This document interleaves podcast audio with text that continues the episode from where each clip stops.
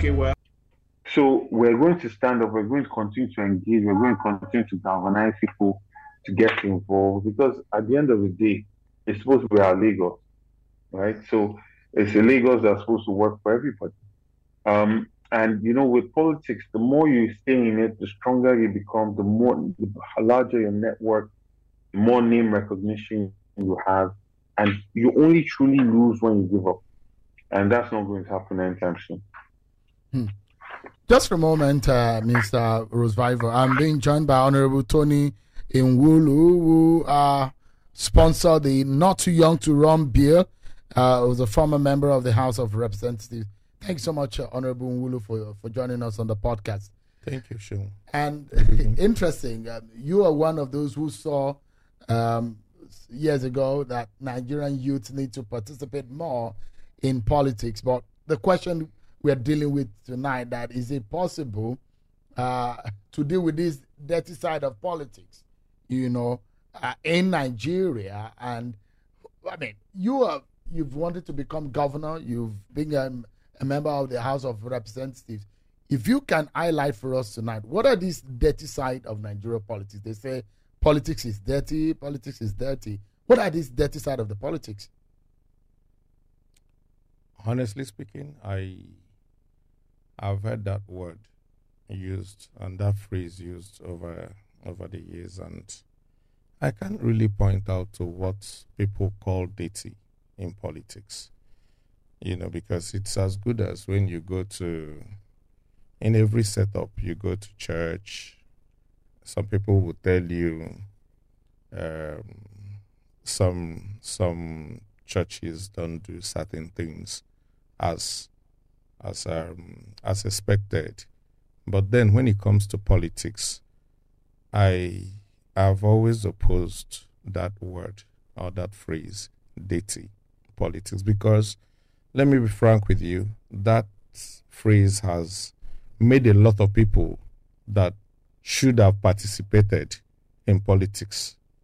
All right? It has stopped a lot of people from not participating in politics. I don't know those that, I don't know what pleasure or what joy some people derive in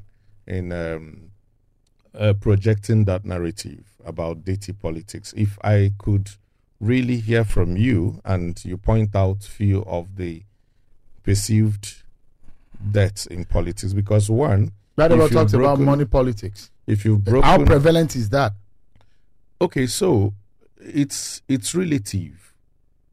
I would choose to call that relative, because, I mean, while one politician comes out and accuses the other of playing money politics, you may find out often that while one is crying, it's because the other outspent you. Do you understand? So it's not like you're coming to equity with clean hands either, you know. But then I want to take a cue from what I overheard when I came in about joining a political party, participating early. So you have people that join these processes at the 11th hour. And then, out of desperation, they do a whole lot of things. But you see, if you plan to run for office, it's not something you just wake up overnight and decide to join the race. You should have planned before that, had your programs, had your objectives, your visions, whatever you want to do when you get into power. But what we have is a situation where some are even so desperate that you see them not deciding to run, but after a while, probably before the closing or the deadline given out by INEC, you see them rush to go and pick up a form. And some actually go pick up those forms because they want to hedge. They want to sit and wait for people to come and approach them and then possibly bribe them to step down and all of that. So we see all those funny things in politics.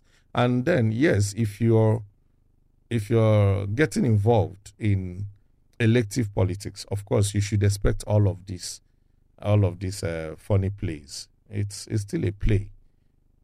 That's the way I see it. It's just a play. You have to, one has to win and one has to lose. But it's a play after it all. Mm. It's a play. Well, I mean, so before you get a ticket, I was asking Gbadebo earlier about the PDP and the issue of emerging as a candidate and his own experience. Mm. In your own experience, because you left your former party where you ran, I mean, where you held office as House of Reps, you went into your state to want to contest for governor. And there were reasons why you probably didn't get a ticket there. What are those things that usually stop people from getting it? You know you have what it takes to be a candidate, but there are some strongholds that just hold you back from being able to get it. Okay, so I'm going to be very frank with you. It was a move I wouldn't advise anybody to do. And what's that? Like you losing that ticket in your party, because I mean, clearly what it showed for me was before you know, I was playing politics in Lagos, right? Mm-hmm, yeah. So by the time I moved to Imo, probably I was quick, because I had to also do my own assessment. Forget what other people tell you. When you lose, I mean, self-truth is best truth. Yeah. You know, so I told myself the truth. I had to do an assessment. Why did I lose these processes? Why did I even leave PDP in the first place to go and join another party? It was very clear. I got into Imo State because I was coming from Lagos State. But then I hadn't done the much I needed to do within the party structures in Imo State. Right? Mm-hmm. So I went into a state that already had a structure, had a political system, had people that were there before I came in. And you don't expect people to just jettison who they had known all the while, or the people they had known all the while, to follow you, a newcomer. It doesn't happen like that all the time. So for me, I understood where my challenges were. And clearly, I knew there was no way I was going to win those that the people had known all the while. Yeah. Over time, these are people that had been supporting party members, sponsoring party structure, you know, giving out the money they needed to give out, everything, whatever support that is needed. So structure is very important. It is very important. If you run in a place where you don't have structure, you are just wasting your time. Honestly speaking, in most cases, you're wasting time. So those who were asking, who said Labour Party or Obidient didn't have structure, what were they talking? No, you can't say. Is it the same kind of structure you're talking about? Because, you know, at the end of the day, Obidient had a structure. The Obidient is a structure. Mm. The Obidient itself, it may not be your traditional structure, yes, but in some way it was a structure. It's still a structure, you know, because however were they able to pull that structure in 2023 election? Absolutely, we saw what they did. Today we have quite a good number of reps and some senators from that structure. About 30-something reps. Whether the structure existed online, whether it existed offline, there was still a structure. Because if you go on Twitter, you will see a community of obedience, right? And that is, you know, because some people, I think the process of digitalization has also come into play in our politics, you know, because some people used to think that, oh, okay, politics must start and end with me attending ward meetings, having all of that. But yes, a block. People can come up together and say, this is what we want. And that becomes an online structure. New structure, whichever way you want to call it, digital structure, Obidient were still a structure. You know, and that's what it is. So you can't take away structure from anything you were doing. What Peter did with Obidient was setting up more like a hybrid structure that dealt with both online, offline, everyone. If you're a market woman and you're obedient, you're a part of the obedient structure. But it's a different kind of structure that we have seen in the past. From what we have seen in the past, which is the evolution we're talking about in politics, of course. There would always be room for that. Don't take out the fact that part of the part of the Not Young to Run bill then, a leg of it was also to introduce independent candidacy. But that part did not sell, which I also think that after a while, it's going to come up. Years after, Tony, since President Buhari signed the Not Too Young to Run bill to law in this was before 2019, I think it was 2018, right? When he signed it. And now, are you happy with the result that you're seeing so far? The kind of intention that came into your head when you were thinking about that bill. Are you happy with what you've seen so far? Okay, so for me, I won't say it's about happiness, really. I would rather say it's about having it in our constitution, right? It's not in our constitution. The part where you needed to be 35 years before you run for House of Reps is no longer there. Today, from Imo State, we have someone that is 28 years. Right? So whether you choose to wake up tomorrow and realize that there is a bill that has reduced the age to 25 years for you to run for office, it's entirely your business. The issue is that we have been able to reduce that age gap. Right? It is now at 25. I mean, if you choose to take advantage of it, you're not going to force people to participate or to run for offices because you've reduced the age, right? If you want to put it that way, also do not forget that political parties oftentimes give women nomination fee. Waive nomination fees for women, right? And what men will pay millions, you see women just get it free. But then, how many women do you still see participate in those processes? So, issue here is it there in the Constitution? Yes. Can you participate at 25 years or 25 and a half or 26 years? Yes, it is there. Let's be truthful to ourselves. If you don't have money, do you go into politics? Realistically, my take on that is yes and no.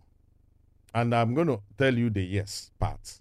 The yes part is, when I crafted the Not Too Young to Run, it's not about the, how would I put it now? Look, it's not about you getting into office. Immediately you hear that it's election time, then you go and run. No. Sometimes it's about the process, right? You intend to run. You intend to participate in the elections in the upcoming elections in 2027, right? You should have by now started your processes. You may be 22 years or 23 years now, but by now you should have started your processes, knowing that within that period you would be of age to run it. And what do I mean? You should start with amazing and acquiring some social capital.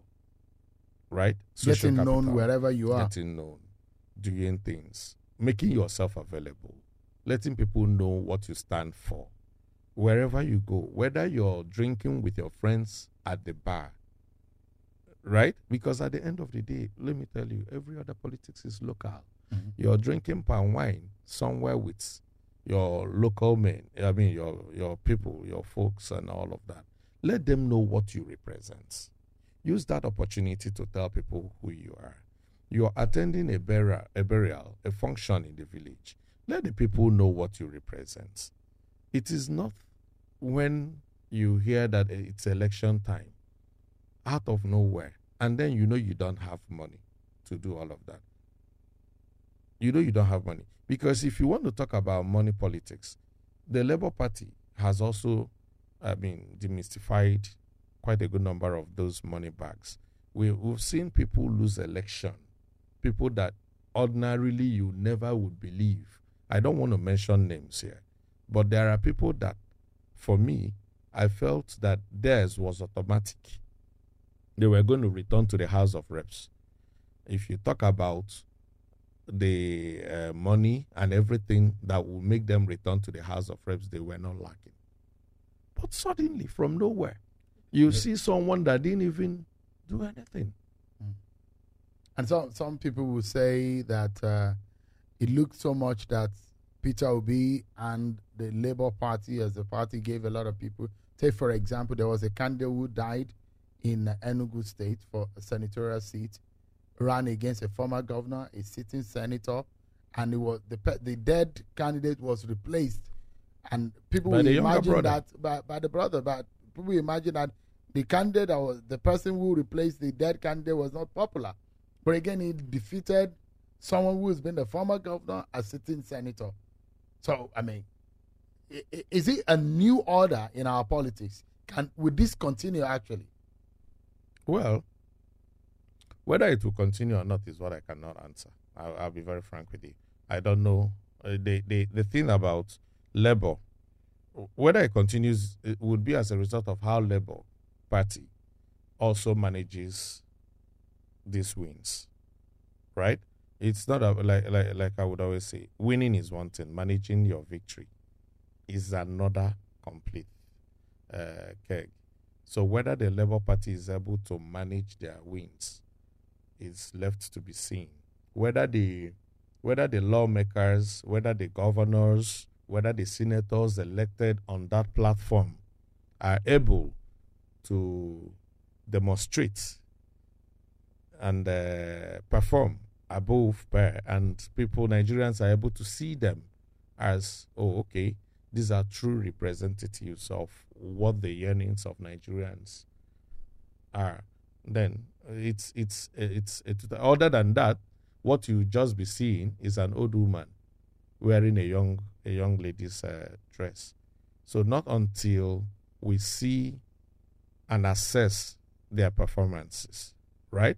Then you will be able to tell clearly if these people are truly different or they are just wolves in sheepskin. It is not enough to get a ticket. That's one leg of the game. The major one is having, well, it's major also to get a ticket. You get a ticket, then you now start battling how you want to win the election. So you are up against external opponents.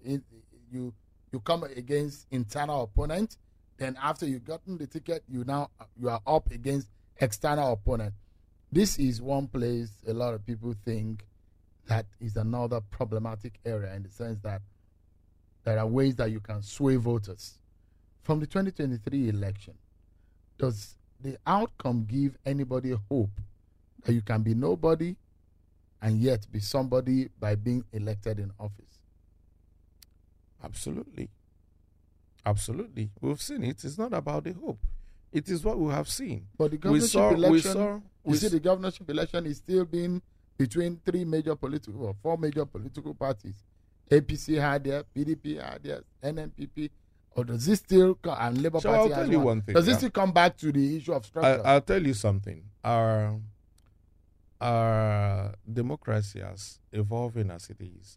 Our electoral processes are also evolving. Come to think of it, Sheung, in this same country, 2015, 2011, whenever there were elections scheduled, you see young people playing football. Mm-hmm. And in this election, show me one clip of all the clips you've shown on channels and every other place. Show me one clip that had people playing football like before. So there is a change. That things that the trend. Is changing. Aren't we seeing it? Aren't we seeing the participation? In as much as to some people it was a loss, to some people it was a win, the truth remains that the processes are already, they've already begun and we can't reverse it. Let me also cite one instance. For once, we saw a returning officer being celebrated, given chieftaincy title. Someone buys an SUV for her, receiving multiple awards and all of that. What does that tell you? Today, other returning officers are seeing someone being celebrated for good work. Good work. That's the truth. And so someone now, is being there. There is a public clamor for the other one that is missing. that is wanted and can be seen, whichever, whether, I don't know. I can't speak to that. The police should know better. But the issue now is we are seeing one being celebrated and the other. So it depends on where you want to write your name in history, right? Do you want your children to live with knowing that their father did a disservice somewhere and wherever they go, it follows them? Or do you want your children to be proud of who their father or their mother represented when given a national assignment? Let me ask you straight up. Is it possible to win an election in this country without playing dirty? You've come back to that same question again. And yes. I told you, I don't know what dirty means to you. I will ask it over and over until I get until you tell me what dirty. Until you tell me what dirty. Because what dirty means to me, people have OCD. What dirty means to me may not be what dirty means to you. So, dirty is a relative term. And I don't know where dirty has a space in politics. One, a party has their constitution. A party has its own constitution. If you violate any of that or you're in breach of that, anybody can take you to court. Then there is also the Constitution of the Federal Republic.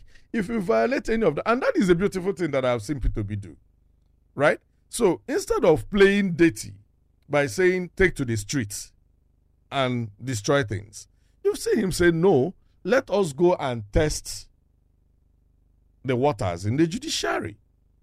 Meaning that he is conforming himself with the Constitution of the Federal Republic of Nigeria. Right? So, dirty is, Shehu, you tell me something offensive, I cross over there and slap you. You go and report me to the police for physical abuse or assault. Another thing is that you tell me something I don't like, and I look at it, constitutionally, you've breached my rights, and I'll go and report you to the police. So, it depends on what you call dirty.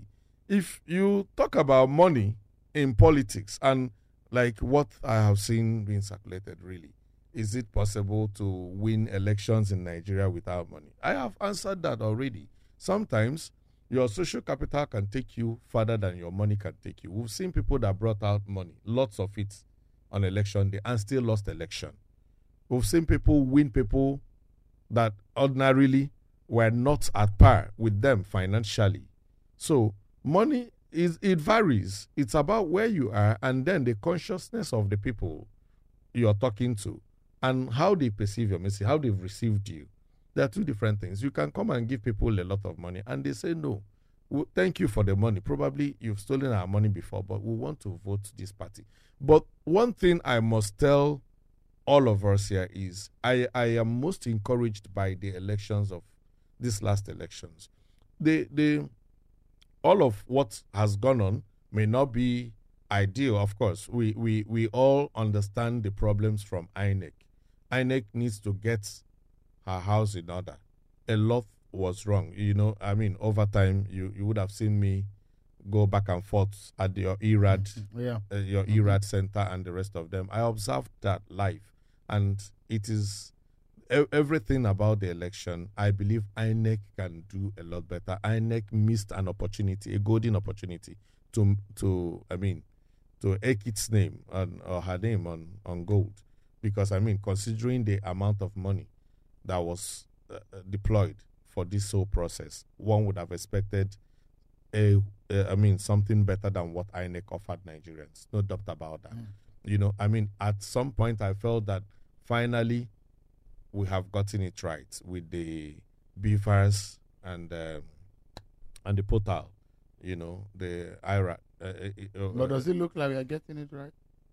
So I also want to believe that there should be, same way you have a hall of fame, there should be a hall of disgrace. Hmm.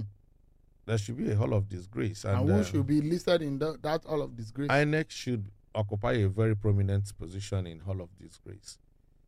INEC should occupy a very huge... coming out to admit that you had technical hitches is not enough. Mm-hmm. Admitting that, this is an election that everyone would have expected that you got your house in order. You can't just make so much promises. I know that this election had a lot of Nigerians and a lot of diasporans came back because of this election, right? And then you, after making so much promises how there was going to be live transmissions of results and then live uploading and all of those promises you made, only for you to now change the whole thing. And you are announcing results while there were still, results were still being uploaded to your portal. Nigeria should move. And you know, the crazy thing about this whole thing, let me tell you, because I sat beside some dudes that came in from Ghana to also as observers, right? Mm. And I just had to throw the question. So, what are you guys taking back to Ghana from your experience? And you know the answer those guys gave me. They were like, honestly speaking, I don't think we want to take anything from Nigeria to Ghana. Mm. Let me bring back Mr. Rhodes-Vivour into the conversation.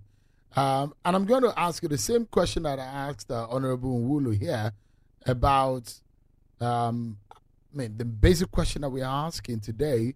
Is it possible to win an election in Nigeria without playing dirty? I'd like you to be candid and tell us tonight if that is possible.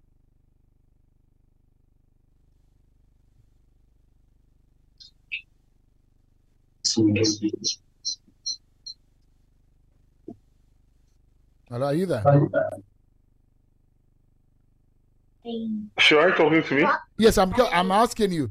The question is it possible to win an election in Nigeria without playing dirty in some ways? I believe that Peter Obi showed us that it's possible. I believe that Peter Obi achieved that in 2023, and I believe that the court process, by God's grace, will show that. He came in and disrupted the entire system. I believe that if you are going to come in and play the game as it currently is being played, you are going to have to do some kind of what you call dirty politics, right?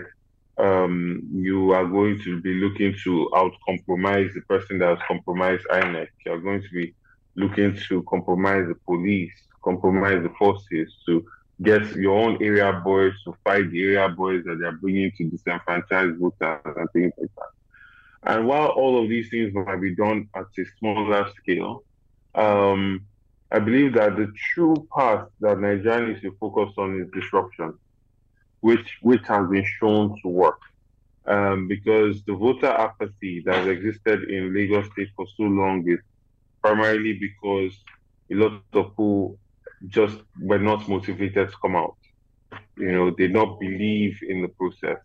And INEC got us to, for the first time in a long time, believe in the process. And like Honorable said, people flew in from outside of the country to come and participate. I know at least 6 or 7 people that came into this country to vote. So I'm hoping that in this period leading up to 2027, something has to be done. Something has to be done. I worry, to be honest, I worry that if an APC government stays in office and is now fully in charge of INEC, that we are not going to have credible elections in the next 8 years. Hmm. Because, why did you say so? Because when you look at, for instance, I'm in Tribunal, and I know the level of damage and level of corruption that, INEC participated in to create those elections for governorship. And then, furthermore, I know the actual results that His Excellency Peter Obi got in Lagos for the presidential. And that could have only been done with the internal workings of INEC. Now, all of this is being done to put in the president-elect. Right, you have situation where somebody that worked with him or worked for him was in charge of data and in charge of tech in INEC as well. So then we saw what happened in governorship elections in Lagos State. So if people are doing this and they are not in full control of the helms of power, because at a point people felt that the current president, Muhammadu Buhari, was actually really putting a lot of things in place to ensure a credible election. So it would be quite worrying to imagine what these people that have pushed all these infractions and corrupted so many of these institutions, what kind of election they will call. What kind of election will this group of people? So you fear that there's a possible manipulation of the judicial process? No, I'm not saying anything about judicial process. I'm talking about INEC, right? I'm talking about INEC, and I'm talking about also violence, the police force, right? I mean, in Lagos State, there are situations where police were working hand in hand with the ballot snatchers. How many ballot snatchers have been arrested by the police? Right? So these people were working in the interest of the APC in Lagos State. So what would that group of people, what kind of election would they then put forward to Nigerians, to Lagosians even in 2027? I mean, it's worrying. It's something to worry about, to be honest. So this concept of politics is a dirty game, do you think is more of a myth or is fact? Thank you for joining us on this edition of Mike On Podcast. This podcast will return soon.